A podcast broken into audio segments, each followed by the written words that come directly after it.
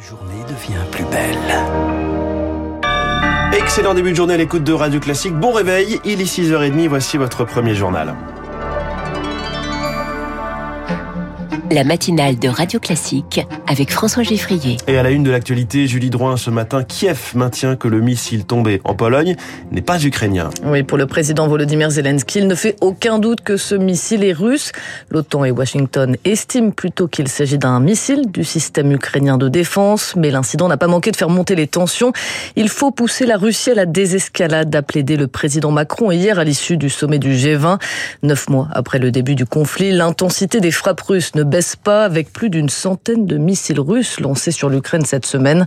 Mais selon Guillaume Ancel, ancien officier de l'armée française et écrivain, il n'y aura pas de désescalade possible tant que Vladimir Poutine sera à la tête de la Russie tant que Poutine sera au pouvoir, on ne pourra pas négocier avec la Russie. En fait, le grand espoir de toutes les nations occidentales, c'est que Poutine soit écarté du pouvoir et qu'on ait en face de nous un dirigeant avec qui on puisse discuter. Mais ce n'est pas à nous d'aller éliminer Poutine, c'est aux Russes de sortir Poutine. Et vu la violence et la brutalité de son pouvoir, le jour où il sera sorti, ça se fera pas avec des fleurs. Il a un comportement, je dirais, d'une brutalité qui est sans doute liée à sa culture et à son éducation d'officier du KGB. On ne pourra jamais trouver la paix avec lui. Des propos recueillis par Azaïs Peronin. Pas de paix possible et Moscou compte bien utiliser une nouvelle arme dans cette guerre, le froid. Alors que l'hiver approche, la Russie cible de plus en plus les installations électriques ukrainiennes. Plus de 30% des centrales électriques ont déjà été détruites et plus d'un million et demi de personnes se retrouvent plongées dans le noir, sans chauffage. À Lviv, cette grande ville de l'ouest du pays, touchée par les nouvelles frappes russes, les habitants se préparent comme ils le peuvent pour survivre à cette guerre du froid. Notre journaliste sur place, Anne Mignard, les a rencontrés. Svietlana, 71 ans, a quitté la ville de Kharkiv au début de la guerre. Elle vit aujourd'hui réfugiée dans une seule pièce dans un logement préfabriqué. Mais cette nouvelle attaque n'entame pas sa détermination. La Russie souhaite détruire notre système énergétique pour nous détruire par le froid. Je n'ai pas peur de mourir de froid. Yuri, la trentaine, un habitant croisé au centre-ville, est lui aussi résolu à tenir coûte que coûte. Cela fait neuf mois, on est habitué à la réalité de la vie quotidienne. Certaines mesures ont déjà été prises et on a racheté des batteries powerbank. Depuis les dernières frappes sur le Lviv début octobre, 150 abris ont été aménagés pour résister au froid. Alexandre Adinev, directeur de l'habitat et des infrastructures de Lviv. Nous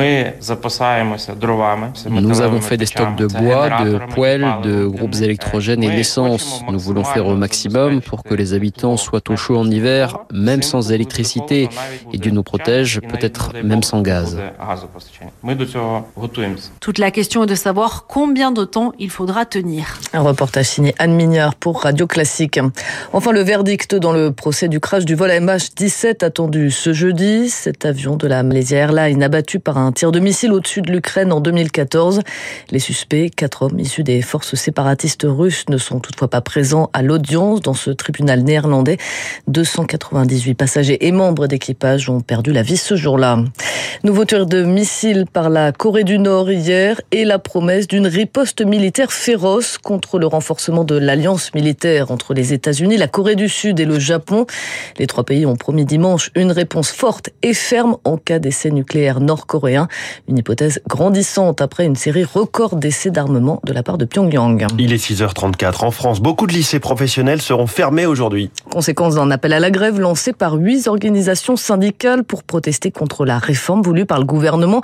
Réforme qu'il qualifie d'attaque brutale contre le système éducatif.